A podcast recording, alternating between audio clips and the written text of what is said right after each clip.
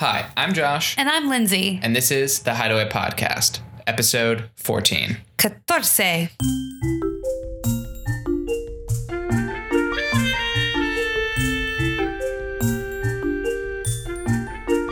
Last night we saw a circus revue at the House of Yes with our favorite gals, Anya and Kay, who we interviewed on our first ever podcast. Yeah, episode three, technically, but first Episode- guest. yeah, first guest. And they did this hysterical Titanic themed uh, So- fabric act yeah. where uh, Kay was Jack and Anya was whatever Kate Winslet's character's name is, Rose. Rose.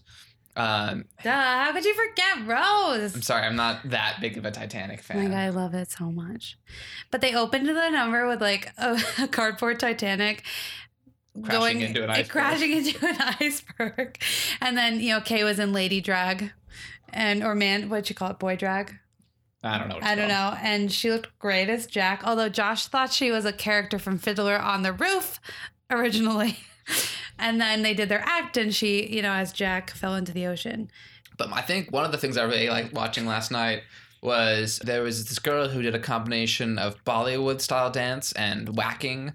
For those who are not familiar with whack- whacking, which I think will be the majority of you, it's this kind of dance which is very similar to voguing, which focuses on swinging your arms sort of around your head, around your body in such a way just so quick and so detailed that it's impressive and hilarious. I wish I saved her classes card that she. So that these two women did this bolly whacking dance, and it was so cool to see. And then afterwards, they gave you a card. Everyone in the audience.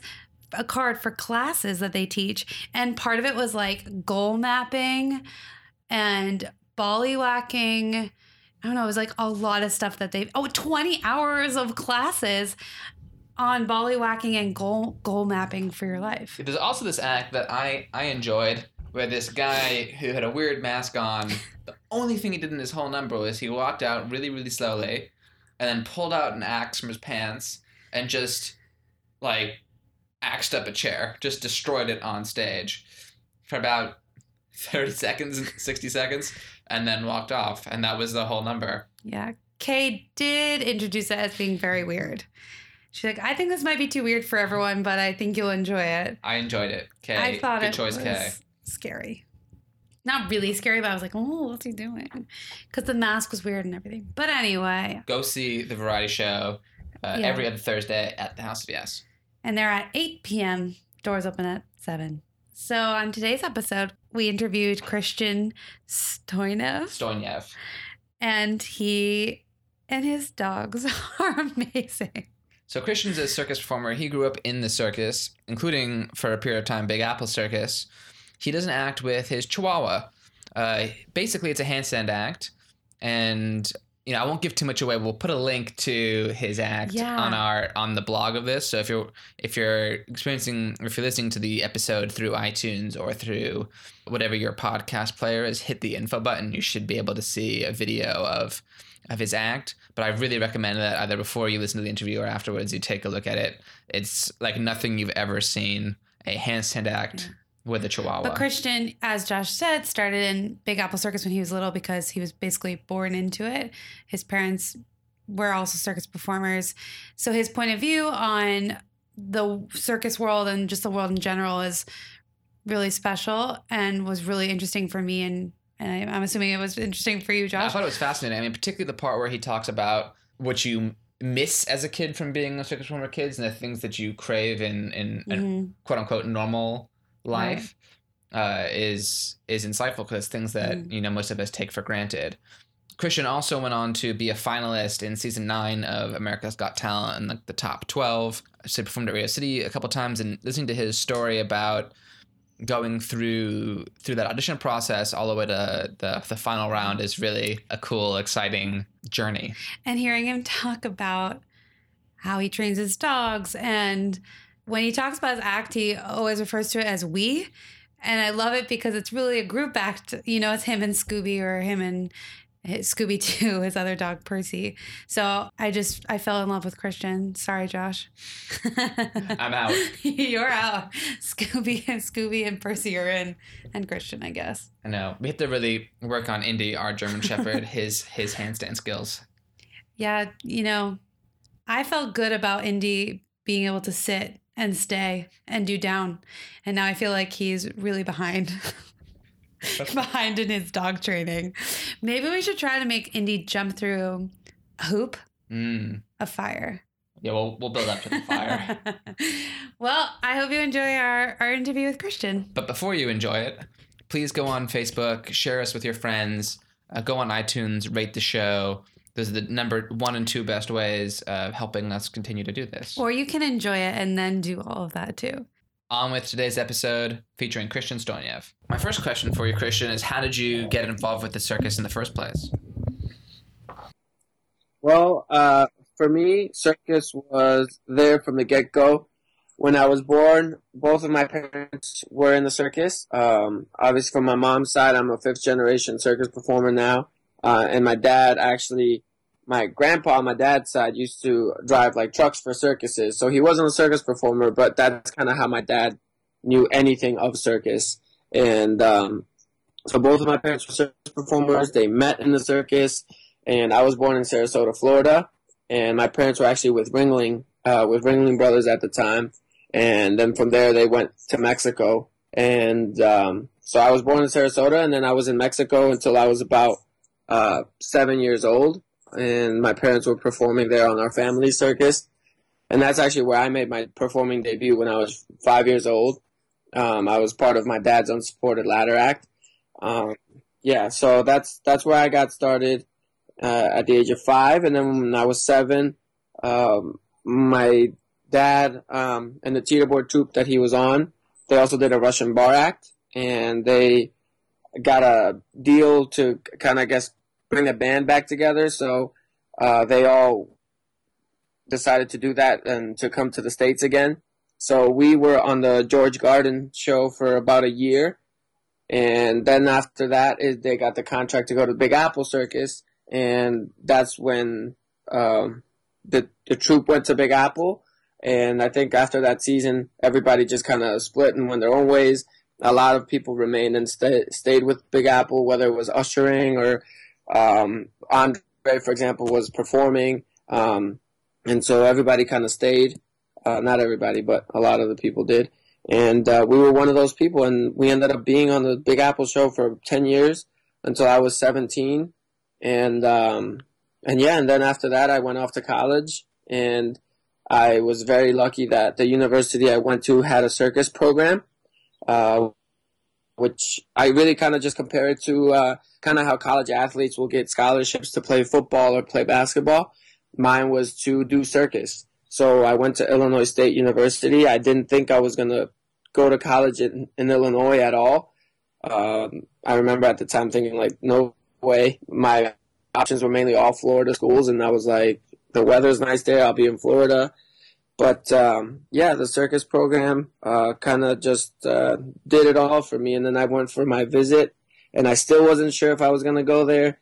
But after the visit, it was kind of like a no brainer. Everyone was just welcomed me in with open arms, and they were really excited to have me there. And um, it just would have seemed like a big letdown if I didn't go there. And uh, obviously, they had put in the director at the time. His name was Al Light, and uh, he kind of did everything in his power to get me there. So um, it was just, uh, it was it just felt, it just felt right. And honestly, up to this point, I'm 24 years old now, and I can say that's probably the best decision of my life was going to school and going to school at Illinois State University. So um, that's kind of quick little uh, life story, I guess, up to where I am now. Was there a point when you were a teenager, or maybe before a teenager, where you were like, "Oh, I hate that my parents are in the circus. I don't want to be doing this at all. It's such a drag."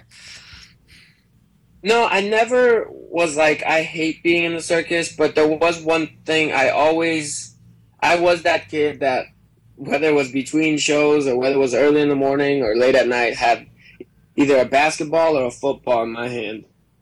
um, you know, I, I perform and I love performing and it's definitely a passion, but my true passion uh, deep down in my heart is for basketball and probably football as well. So if there was something that I guess not even a regret, but growing up, I definitely wish I had the opportunity to play um, like a football team or basketball team. Um, I just think that I don't know. I was that kid. Like I could have seen myself becoming an NFL player, and those people that would, you know, usually an NFL player, and all these people that know the the kid for years are like, yeah, he always had a football in his hand since he was 12 years old. That's like how I was. Like I was just really passionate about it. It could have been snowing outside, and I would have been out there like being that annoying little 10 year old asking a grown man to play catch with me or something. And that was me. So, um, yeah, I, I don't know. I never like thought like, oh, I hate being in the circus or anything, but I definitely did think to myself, like, I wish I could be in a public school where I could be on a sports team and not traveling um, because I really had that passion. So, I mean, I always tried to play. When, I remember we were on the Big Apple show, it would be snowing, and I would go to like um, the buildings right next to Lincoln Center and just go out there and play basketball. And it was like snowing outside, and like my parents would be like, "You're gonna get sick. Like, what are you doing?" And I just like, I don't know. I just had that love for it. Where, um, I mean, I have same love for performing, but I definitely remember when I was younger, sometimes like pretend my wrist hurt so that I wouldn't have to practice that day or something. Like, um, I remember those days as well. So it's funny now though, because my brother, he's 16 years old and he juggles. And sometimes he'll be like, "Oh, my stomach hurts," and I won't say anything. And then when my parents are at the house, I'm just like, "That was a good one." And he like doesn't want to admit it to me, but it's like I've been there. I know what you're doing. So it's really funny. Were your parents your coaches when you were growing up? Uh, so yeah, growing in my early ages, like up to I was about ten, I would say that was mainly the one coaching me. Whether it was obviously when you're when you're a circus kid, you know a little bit of everything, whether it's juggling or um, walking the tight wire or whatever it may be. So my dad was the main coach uh, when I was ten, and I started doing handstands. My dad was my coach for that. That first year, just kind of teaching me handstands and stuff, but um, my dad had never done handstands uh, in his life, uh, and uh, there was a man, Vladimir, who uh, became my first coach. Um, my dad, I remember, asked him if he could help me because he knew what he was doing, obviously. And so that first year that you learn the basics and you learn to hold a good handstand and all that, um, most of the credit was for him, like to him. He's the one who helped me. Um, and then Vladimir left, so then there was probably like a year where no one was there that was coaching me. So my dad would be there. Um, and then I had another coach. His name was Miguel, who uh, kind of started teaching me more like the one arms and those kind of things. And um, same thing, he was there for, probably for a couple years, and then after that he left. And then uh, when the Leah Z trio was there, and they did it. I don't know if you would remember, but they did a hand bouncing act. And they used to have like dreads. Uh, was their like look, their hair, and um, Omar uh, and Francisco, they helped me a lot too for a year. And then after that, when I was about 16, maybe even 15, um, I was my point. Uh, I mean, my dad would watch over me and stuff, but obviously once I knew, once I was trying like one arm tricks and stuff, even my dad, I think, could tell like a lot of what he was telling me would be his opinion, not really you know, anything he did growing up. So, um, so yeah, from that point on, it was just kind of on my own, and uh, and I mean, yeah, that's kind of how most of my tricks that I do now are just kind of on my own, just playing around and um, I don't know, just trying that. But the basics, I definitely credit to all my coaches that I had and my dad as well. So, for people that don't know, can you describe the act that you do now? And then I want to hear the story about how you like created that act and how it became something with your dog. Okay.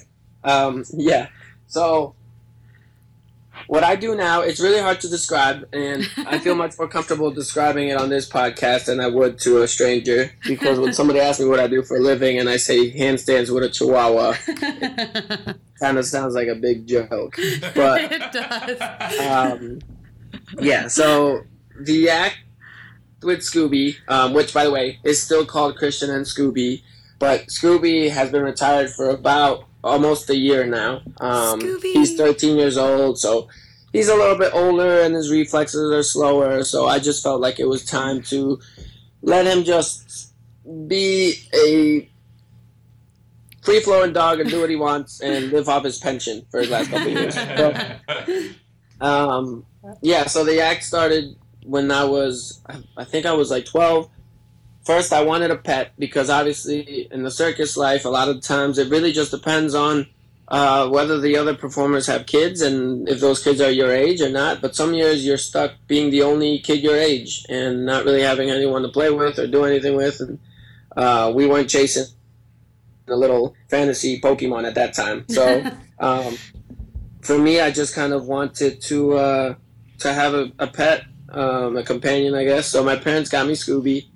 Um, for me, it was just my pet. It was just my dog and someone I would play with. And we would obviously, I would like make him do little tricks like sit and try to lay down and things like that. And but the one thing always, and with my dogs, I have three of them now, and uh, they all pretty much do this. When I would lay, when I like lay on my back, they all kind of like they'll just like lay on my stomach or lay on my chest.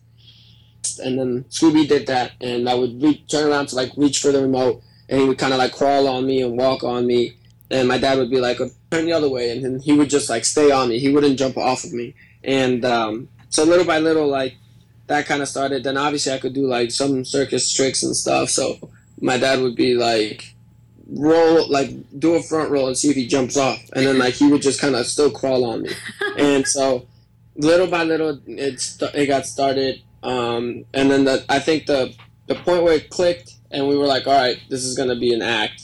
It was because there was a newspaper that came. I forget where we were. We might have been in Queens, um, and they came to shoot uh, like the circus tent being raised, and that was like their headline story. And while they were raising the tent, I was practicing outside, and I had Scooby with me.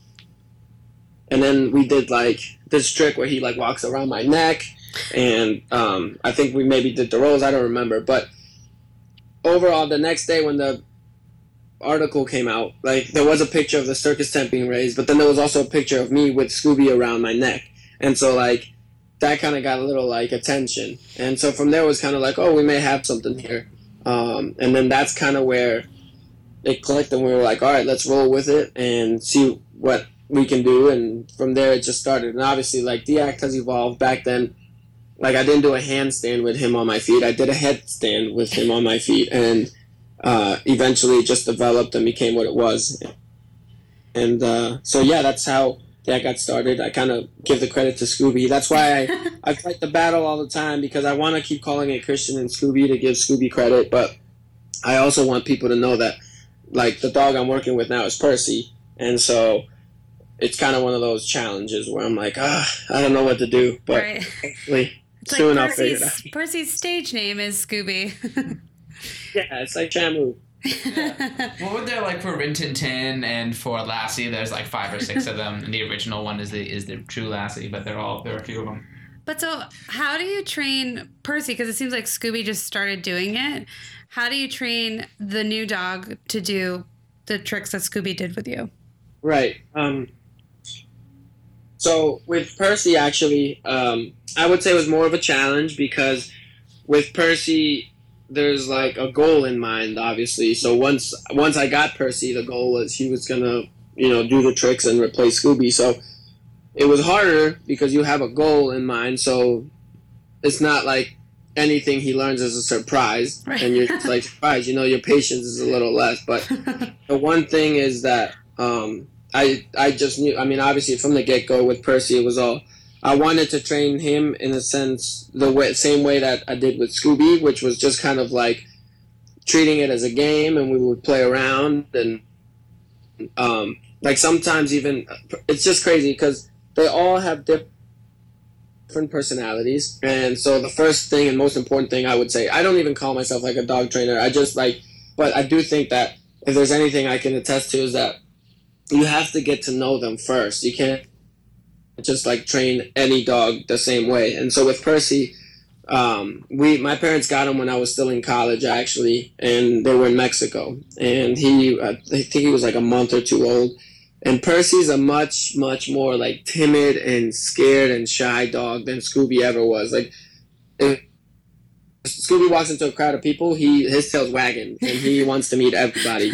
And Percy is probably the exact opposite. If he walks and there's a crowd of people, he'll walk away or he'll kind of hide in a corner. And Oh, so no. I'm not sure why he's like that. Like he's always been like that from the beginning. So the first thing with me with him was just making sure he was comfortable and for him to understand that like we're his support system. And so once we got through that, um, and that just goes through everything, through feeding him, through taking him out, through baths, whatever it may be. Um, but it definitely took more of an adjustment period for him to be like comfortable. I don't know if before we got him he was being passed around between different families or what happened, but um, either way, it's just a different kind of patience with him. Um, like a lot of times, like if he messes up something in the show, um, like one time he, uh, so in, in my act I have this little bin and that's where the dog is until he pops out of the bin. Um, one time he got scared because someone was in the audience uh, making noise that was unusual for him, and he didn't want to come out of the bin. So I had to go and open the bin for him to come out, and he was scared to come out. And so from there, it's like the next show, um, like the middle, it's of like I had to not sacrifice a show, but literally during the middle of the show, when he came out of the bin, I took like it was quick, maybe like five seconds. I would just play with him. Like I just like move my hands around like we would play in the house, and people were probably like, "What is this guy doing?" I don't even know. Maybe it was too fast for them to notice, but I like literally just played with him, and his tail was wagging, and he was like, I don't know, I don't know how to explain. It. You know how dogs do, where they like put their like front downward and they start like playing like they're chasing a ball. yes. Like so I did that for like five seconds, just so he was like back into his comfort zone. Like, all right, we're playing. And so a lot of the times it just depends. Like here, where we're performing this summer, we're outside, we're outdoors. So um, sometimes, like um, hit, like a couple shows ago, there was like a wind, like a breeze, and it opened the, like the bin on its own when he wasn't supposed to come out yet. And so he came out, and then I had to like put him back in there and like put the lid over it. And then, and then he was like scared to come out again. And so it's kind of the same thing. Like I just the next time he does it like you just like exaggerate the playfulness and just like let him know like we're playing we're playing. And so it's kind of one of those things. With scooby i never had to do that. Like with scooby if i just like um like said something like a quick command like right away he's like all right we're back into this with percy like he gets confused and he might get a little like timid and shy and he's not sure what's going on and so it's just a difference um and uh, I don't know. I think that's one of the best parts about it is just learning about myself too. Like I can't with with Percy. There's not like literally any if he if something goes wrong in the show, I just have to make him repeat it afterward and even almost act like excited, like ex- exaggerate my excitement when he when he does it, just so he gets back into this comfort zone. Oh. It's just different. Well, my sister is not in circus at all, but she is a huge fan of yours and is going to be so jealous that we're talking to you today. But Oh, she you. found you through, you know, America's Got Talent. And Mhm. I didn't realize that you had auditioned when you were 15 prior to this past time. Yeah. Um, I think I was 14. Oh, you're When I- 14. I- So when I was 14, that first experience, uh, it, it was good. I went, I did the audition uh, with Scooby, and we got through to the callbacks, which were in Vegas. And at the time, we had, uh, um, at the time, I think we had Prince already, who's like our second dog, and he was just a baby. And this bigger dog like went after him, and so Scooby ran out to protect Prince, and Scooby got bit, and so he got like a huge like opening by his leg, Aw. and it was actually super scary. We like rushed him to the vet, and like the lady at the like veterinary office was like closing it up already, and we like ran over there with him. She she was kind to take him in and um, stitch him up, uh, but it was still really scary. Um, for the next couple days, if there was any blood in his urine, we were we would have had to put Scooby to sleep, and so it was a really scary time. And then also that callback that we had for AGT was like two days later, and I remember because I thought it was so weird that the very next day after he got stitched up, Scooby like did not move. He just laid in his bed and he didn't do anything, and it just seemed like I don't know. He just was not himself. And then literally the very next day, he was like back to normal, and he was still stitched up, but he was good, and he was walking around, and like everything was back to normal, and we still just had to watch and make sure that obviously there was no blood in his urine. And um, at the time, I remember, well, I had the call back, and I didn't know what to do. The routine we, we had planned to do was obviously with Scooby, and I just, uh, I mean, he had stitches on, so we weren't gonna perform with him having stitches and stuff, even though he seemed back to normal. So that's where we got cut that first time we went on the show. Um, I ended up just doing a solo routine, which I remember at the time. Actually, I was like really happy about myself because I did like I didn't mess up, and at the time, uh, like my hand balancing skills weren't that good, and uh, so I was really happy with how that turned out. But then I, I mean, obviously we were cut right there, so um, that ended shortly. And then this time around, uh, on the ninth season of America's Got Talent that I was on, I had just graduated from college, and I really didn't have much going on. Um, I was doing halftime shows and uh, random things here and there and uh, they saw the video from YouTube, and they wanted me to go out there and audition. And in my head, I was kind of like, yeah, why not? Let's do it. I have nothing to lose. If anything, though, I don't want to start right away with the dog. I want to. I feel like at this point, I'm a good enough hand balancer to get through the first round on my own. And so that's what I did for the audition. I went out there. I um, I did the audition by myself, and obviously great. All the judges said yes to me. That brought me back to the New York callback. Um, and then that callback was that callback was kind of intense. It was a week of kind of you know hurry up and wait, and we were. I mean, I was pretty stressed out.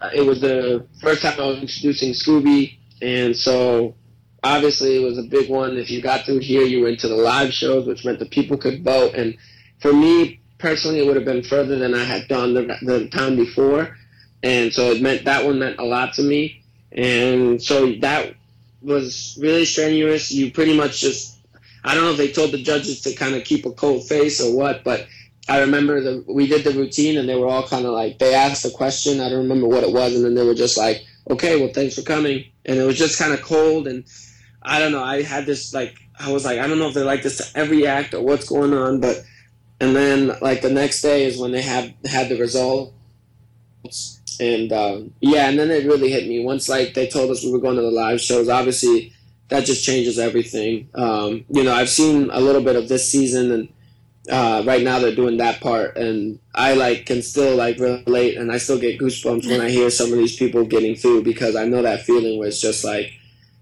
it's not like a feeling of you made it because you still have to prepare for something else but it's kind of like man like you really made it. Like now you're like in the live show like people can vote it's not just based on four people's opinion at this point and mm-hmm. so um, i don't know that was a great feeling the quarterfinal um, in, uh, in radio city music hall was to this point i would say my best performance of my life it was just everything was perfect um, scooby was perfect. He uh, he was already a little bit older at that point. He he was twelve, um, or maybe he was eleven, and um, I remember too. He does this handstand at the end where he walks on his front two paws, and um, he started not doing that for a while already because he was a little older. So I could he just I don't know, like when we would work at events or certain things, he would just kind of maybe do two steps and come down and just go in the bin and not really like worry about doing it anymore. And I wasn't gonna make him do it over and over again because I'm like, he's getting older, like it's fine. Like um and even like on an AGT, like it's almost like he sensed the moment and he was like, Okay, like I'm gonna I'm gonna turn up for this. Like I'm gonna do it here. so like I remember just like seeing him go and I was like, Oh my god, like it was just awesome. It was the perfect ending. Like he did it the whole way to the bin and it was just one of those things that um yeah, I just remember at that point that was like I left it all out there for that performance. At that point, I had no new tricks had I moved on, uh, but I was in this like mind like mind frame of just being like, you know what, I'm gonna go at this quarterfinal and give it everything I have. If I make it, then I had the I just had the performance of my life, and even if I bomb the semifinals, like I'll always have this quarterfinals performance to have with me, and so I just went out there and didn't even think about another round. In the previous rounds, I did obviously. I was kind of saving some tricks and being like, if I make it, what else will I do?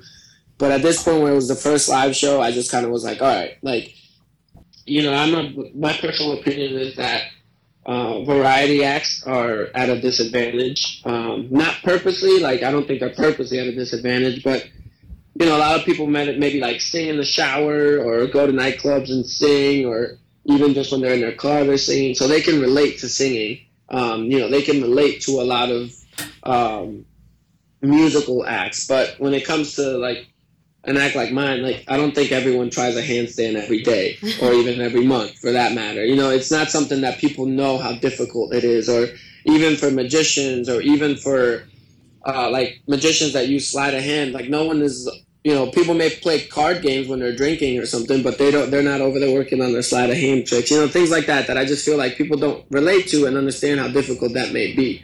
Um, and so it's just it's nature of the beast. And so for me, like I said, that quarterfinals performance, I was like, you know what, I'll give it my all. Hope it goes great. If I make it, then wonderful. And I'll cross that bridge when I get there. Even though at this point I'm out of tricks, so I was like, I'll figure it out later. Um, and like I said, so that was the performance of my life. That was uh, um, it was with Scooby, and it was just perfect. And um, obviously the judges loved it. Everyone gave us a standing ovation in Radio City. It was very memorable. Um, and then, uh, yeah, so then we made it to the semifinals. I had like two weeks to prepare. So there's not really any new tricks I can learn in two weeks. So I didn't know what I was to do, but I did spend, uh, like, I actually had an apartment in Florida at that time that the lease was expiring. So I, I flew home to Florida, uh, grabbed all my stuff, put it in my car, and drove up to Illinois. So that took up like the first two days of those two weeks and then I spent ten straight days pretty much practicing um, this new trick, which was pretty much me doing the handstand with the dog on my feet and then walking across some pegs. Um, and that was very challenging. I remember just practicing for that. Uh, I was so stressed and nervous because I, I just it was something brand new. It was something I had never done before, even without Scooby. And um, and so for the semifinals, I did that, and I wanted to introduce Percy as well um, mm, just so I could have like kind of a different kind of ending. And I remember that performance actually pretty much bombed. Like it did not go well. Um, not because of me, like I or us, like we nailed our routine and we did everything how we wanted to do it. But I kind of had this feeling that the people weren't going to be able to relate and understand that um, that trick was something completely different from what I had been doing and um, I think only another hand balancer maybe would understand. And so it, it was one of those things where I just I, I was proud, I was happy with what we did, and um, I, I kind of knew at this point like there's only so much I could do, so I was okay with it, and um, it really felt like that was the end of the ride. And then the results show was the next day, and I remember at the results, um, so there's like 12 acts in the first, so the top six move on. But whoever's placed in like the fifth, sixth, and seventh spot uh, get called up for what's called the Snapple save, and they get called up at the beginning of the results show, and then there's a half an hour while the other acts are being revealed, where people are voting online to see which one of these three will get through, and so they vote for one act, and so during that time, I remember it was just so intense and so anxious, and the fact that I was called for the Snapple save, I remember being super surprised, like oh my god, like this means two of those three acts move on. So I was like, I have like a 65, 66% chance of moving on. So I was already pumped. Like I was like, this is better than I even thought. I thought I was gonna be out for sure. So uh, the Snapple save went to an act called Blue Journey, and um, so then after that, it was up to me and Smoothini, who's a magician, and it was between me and him. And the judges picked which one of the two acts would advance to the finals. And they picked me, and again, it was just pretty. Uh, like emotions were just running everywhere that whole run. So that was pretty awesome, pretty intense. And now you're back home at my university. They had like a watch party going on for me, and so I just remember like when I was standing there and the judges were talking, I remember thinking to myself how badly I wanted to hear my name called because I wanted like that party to erupt in happiness, and that's what I was thinking about. And um, I'll never forget that. And so that was pretty cool. And then obviously, then at that point, then we were in the top twelve finals, and um, at that point, I just the judges had criticized me in the semifinals for using the dogs too much. So at this point, I I was like, all right, I'm gonna just go out and put on a solo, pretty much a solo routine, doing hand balancing, and um, again, it was difficult for me, but it was also one of the, the easiest routine because it was just all me. So if I mess up, like you know, it's fine if I mess up. It's not a big deal. I just um, I didn't want to like mess up with the dog, and that was always that's always been my like top priority. Even when I perform, it was just anytime I'm with um, whether it's Scooby or Percy, I just want to make sure that I'm super focused with them. And so with me, that routine was probably stress wise the easiest. I kind of had nothing to literally nothing to lose at this point. I was like, I'm putting on a pretty difficult handstand routine about like, like that I'm about to do, and um, if I nail it, wonderful, and if I don't, it was difficult, and um, that's why you know I, I there's I just remember that whole run working as hard as I can, being in the hotel and going to work out at the gym at like midnight just because I was like, and even stretching. I hate stretch ever because I remember thinking myself, I don't want to look back later and be like, oh, maybe you would have advanced had you done this. And so I made sure I didn't give myself that thought because every time I thought of doing something, whether it was stretching or working out, I did it just to make sure I never look back and like regretted not doing it. And so um, overall, it was just an un- unbelievable experience, the greatest experience I've had. I want to ask you about something you said a little earlier about why going to college was one of the best decisions you made. I certainly feel that way when I was 18 and torn between going to circus school or going to a regular university. Um, but I want to know why you feel that way. Well, first of all, for me, I I got to stay in shape circus wise and keep doing circus because I was lucky enough that the university had this program. But um, there's a lot of reasons, but I think one like the first one that's coming up in my in my mind is that uh, um, you know, in circus, it's so hard. Like, it's not hard. Like, you make you make lifelong friends in the circus community, but it's very hard to like keep those friendships as close. I would say, and maybe I'm still too young to have any say in that.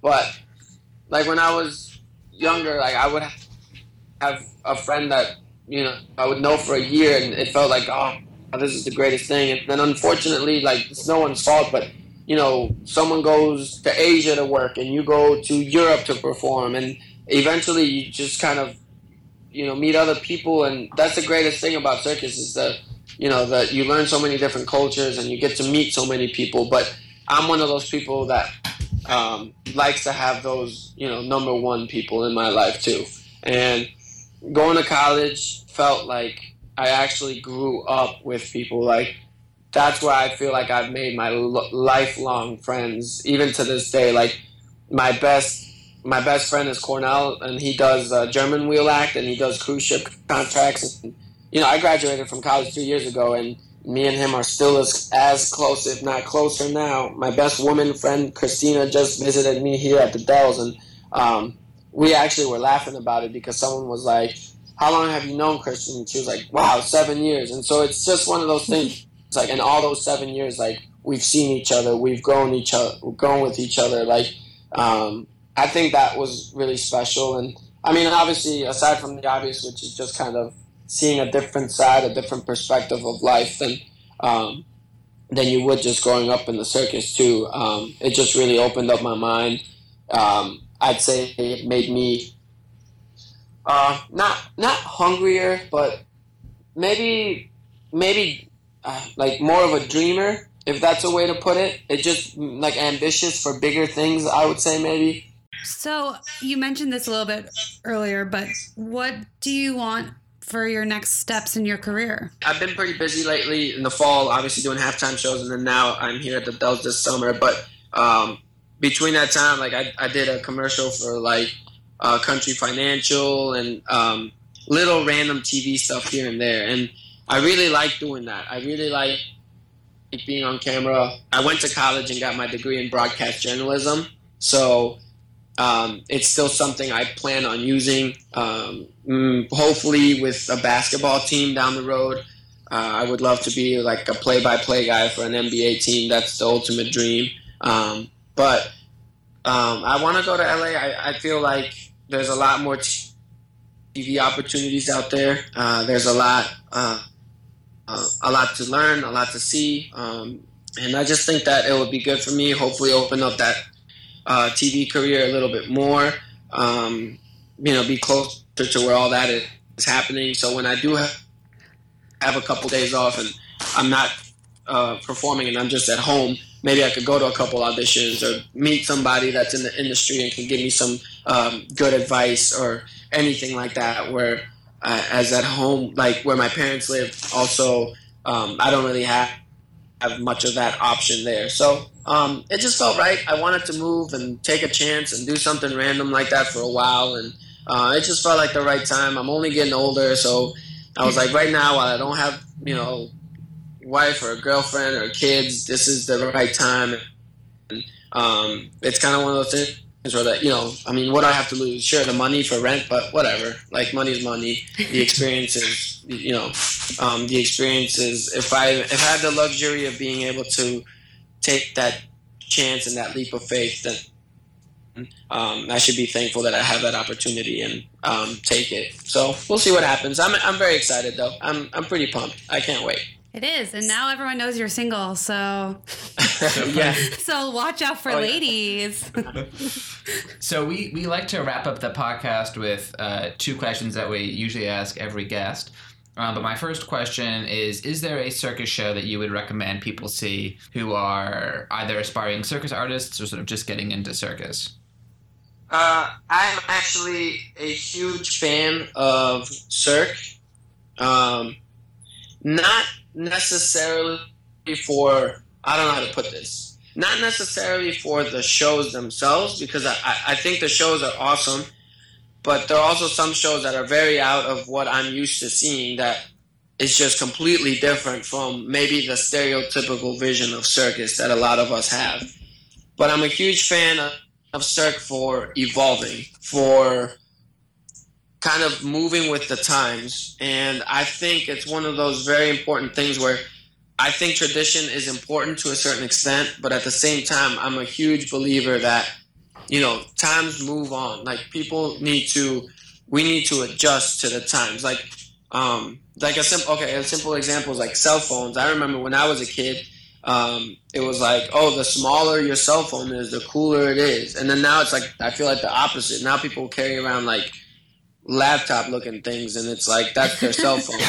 And I'm sure soon the trends will go the other way, and it'll come back to the smallest thing, the coolest thing. I don't know, but it's part of the trend. And I think that Cirque does a wonderful and an awesome job of moving with the times. Obviously, I mean, they have the luxury to be able to compare to like maybe a mud show or something like that, but um, I just really respect that. I respect that they're not scared of taking that risk. They're not scared of taking the chance to evolve and to try something new. And you know, I, I think everybody that has grown up within the circus is saddened at the fact that like elephants aren't allowed to be in the circus anymore, and animals have always been a part of the circus. But I, I don't. I'm one that doesn't see that as a completely terrible thing. Like maybe it's just time, and it's time that we like, you know, circus goes away from the animals, and maybe in 30 years, you know, people are gonna be like, oh, we miss the animals, and they'll come back around. I just think it's a trend, and people need to. Sometimes we can be a little bit stubborn and you know claim like, no, this is the way it has to be, and this is how it has to go because it's always been this way but sometimes it, it's not a bad thing to go away from it, and it comes full circle. And so, if there's a show I'd recommend people seeing, it's uh, Cirque, um, or even the other shows that aren't Cirque. That um, I was just in Vegas uh, like less than a year ago, and I remember um, I saw Ka, and I have a couple friends on that show.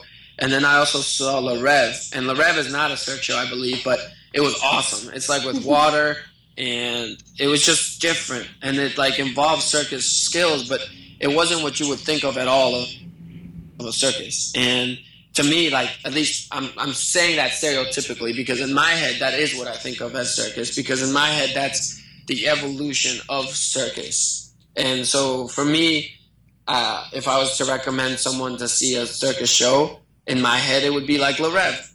Go see Le Rêve. That in my head is a circus show. I don't think circus has to be like one ring and elephants, and I think it can evolve. And I think with shows like Le Rêve and stuff, it has evolved, and it'll come back around. But I'm just a firm firm believer in in that. Um, we have to keep up with the trends because if we stay stubborn, then we're gonna kill out kill kill the art form. And so um, I'm sure a lot of people probably will disagree with me, but um, you know that's fine. I, I, I respect um, the people who do believe in that as well, and I see where they're coming from. But that's just me as a young adult, as a 24 year old uh, that wants to see circus seen as what it is and as the art form that it truly is and respected uh, for all the hard work that many have paved the way for us. I want to see it respected, and that's the way I think it is respected. I think that's a, that's a really great answer. Um, so, final question Who else do you think we should interview on our podcast in the circus world? I mean, at least for me, like when I work on a show like this, uh, or any other show that there's like crew people, I love to get the crew's perspective on things. You know, I I'm a very, I'm one of those that. A quick story I'll tell you. My between my freshman and sophomore year of college, that summer I went home and I was in Mexico with my family, and my parents, um, they were like, "Do you want a job?" And I was like, "Yeah, like I'll work to make some extra money," and they put me as a crew guy, like just as a crew guy on the circus. And it was probably like the most, maybe the most important lesson and side of things I had learned because I was a guy, you know, scooping up the elephant poop and the horse poop. And it taught me such a valuable lesson. Again, I'm never ashamed to say that because it made me appreciate what those people do so much. And they're so many times overlooked. And I think an important thing with circus or even entertainment is that everybody has their to do their job for it to look good. You know, like there has to be someone opening that curtain for you to be seen behind the curtain, and um, that just taught me an important lesson, and it just really humbled me, and it just really um, to this day I I respect whoever's the crew, whoever's moving my props, whoever's setting my props, like uh, I don't overlook those people. They're very important as well, and they have a story to be heard also. And so that um, that just was kind of a good lesson for me to learn, and it made me appreciate that a lot. So I don't know. I'm just if I think of something or someone over these next couple hours, I'll I'll write I'll write you and let you know.